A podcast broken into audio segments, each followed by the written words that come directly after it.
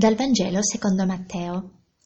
I magi erano appena partiti quando un angelo del Signore apparve in sogno a Giuseppe e gli disse Alzati, prendi con te il bambino e sua madre, fuggi in Egitto e resta là finché non ti avvertirò. Erode infatti vuole cercare il bambino per ucciderlo. Egli si alzò nella notte prese il bambino e sua madre e si rifugiò in Egitto, dove rimase fino alla morte di Erode, perché si compisse ciò che era stato detto dal Signore per mezzo del profeta. Dall'Egitto ho chiamato mio figlio. Quando Erode si accorse che i magi si erano presi gioco di lui, si infuriò e mandò a uccidere tutti i bambini che stavano a Betlemme e in tutto il suo territorio e che avevano da due anni in giù secondo il tempo che aveva appreso con esattezza dai magi. Allora si compì ciò che era stato detto per mezzo del profeta Geremia. Un grido è stato udito in Rama, un pianto e un lamento grande. Rachele piange i suoi figli e non vuole essere consolata perché non sono più. Mi colpisce sempre che i Vangeli dei due giorni successivi al Natale parlino di storie di martirio. A Natale gli angeli ci invitano a gioire, a cantare, perché è nato il nostro Salvatore.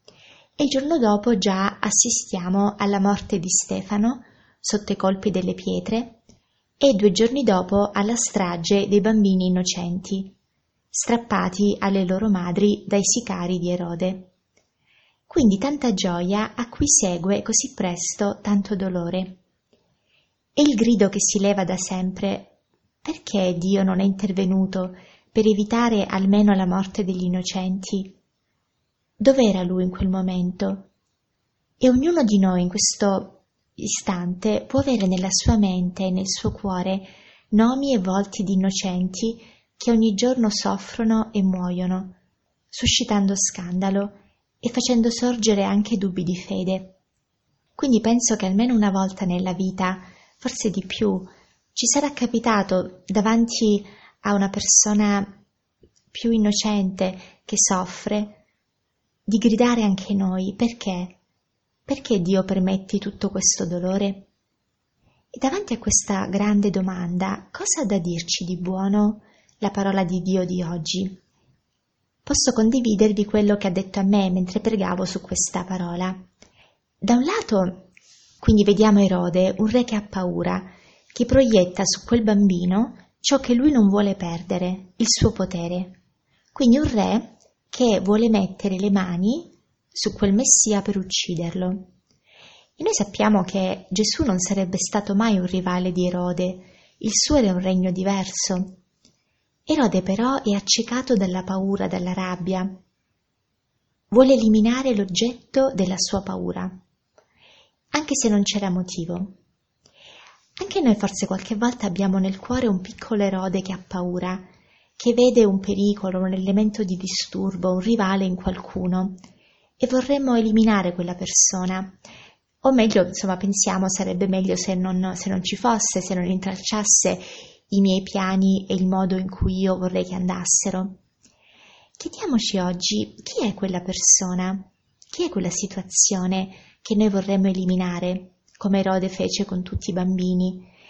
E se in quella situazione, in quella, in quella persona ci fosse un salvatore per noi, ci fosse una salvezza per noi, uno strumento, fosse uno strumento di Dio per la nostra redenzione, per la nostra santità. Ecco, quindi da un lato abbiamo Erode, che vuole mettere le mani sul Messia, e dall'altro abbiamo Dio che invece si fida talmente tanto degli uomini da mettere nelle loro mani suo figlio. Lui potrebbe eliminare Erode, ma sceglie di affidarsi alla buona volontà di due giovani sposi, Maria e Giuseppe, perché portino loro in salvo il bambino. Quindi Dio affida a loro la persona più importante, il figlio prediletto, il salvatore del mondo.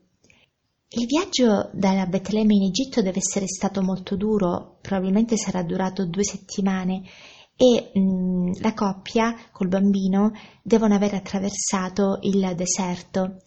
Per cui se noi chiudiamo gli occhi e immaginiamo la scena, possiamo vedere un giovane uomo stanco nella notte che guida un, un asinello sul quale è una, una, giovane mamma che tiene in braccio un neonato e, e che camminano al freddo, uh, spaventati perché devono portare in salvo quel bambino.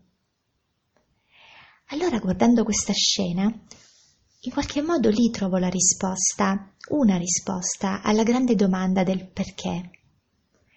La trovo in quel neonato indifeso, mentre fugge, la trovo in quei due giovani di buona volontà che lo portano in salvo, lo trovo nell'angelo che ha avvisato Giuseppe in sogno. Dio è lì, che vive su di sé, sulla sua pelle il male dell'uomo, che si fa profugo con i profughi, Dio salva il suo progetto di salvezza per noi affidandolo a Maria e Giuseppe.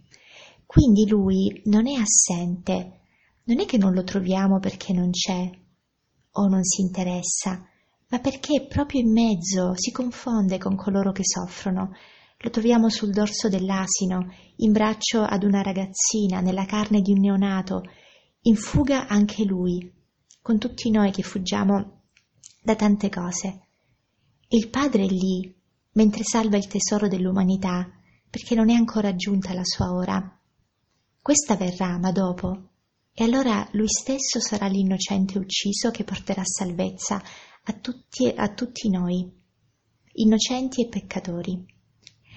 E allora mi viene da pensare questo, anche quando le cose sembrano andare male, quando tutto assume intorno a noi i contorni di una strage, di una grande perdita, di una mancanza, di un male che si abbatte, che ci scoraggia, ecco Dio ha già chiamato te, suo figlio, dall'Egitto, ha già inviato un angelo e sta cercando uomini di buona volontà ai quali dire alzati, prendi con te Simona, eh, Giovanni, eh, Giuseppe, Enza. Uomini, quindi lui cerca uomini coi quali portare avanti il suo progetto, coi quali salvare l'amore, la vita, la speranza, anche quella che tu stai perdendo. Ecco allora che come ci sarà sempre un Erode che cerca di mandare a rotoli il progetto di salvezza di Dio per eliminarlo, d'altra parte ci sarà sempre anche Dio che cercherà figli disponibili a portarlo avanti. E allora posso chiedermi chi sono le persone che Dio ha scelto per portarmi in salvo. E anche se ho perso tante cose nella mia vita, che cosa Dio ha salvato di veramente importante? Io sono più una che guarda le perdite, guarda quello che ho perso, oppure ringrazio per quello che Lui sta salvando nella mia vita e che conta veramente. E allora riascoltiamo le parole del profeta Geremia, che, dove Dio risponde a queste mamme che piangono. Trattieni il tuo pianto, i tuoi occhi dalle lacrime, perché c'è un compenso alle tue fatiche, oracolo del Signore. C'è una speranza per la tua discendenza, oracolo del Signore. I tuoi figli ritorneranno nella loro terra.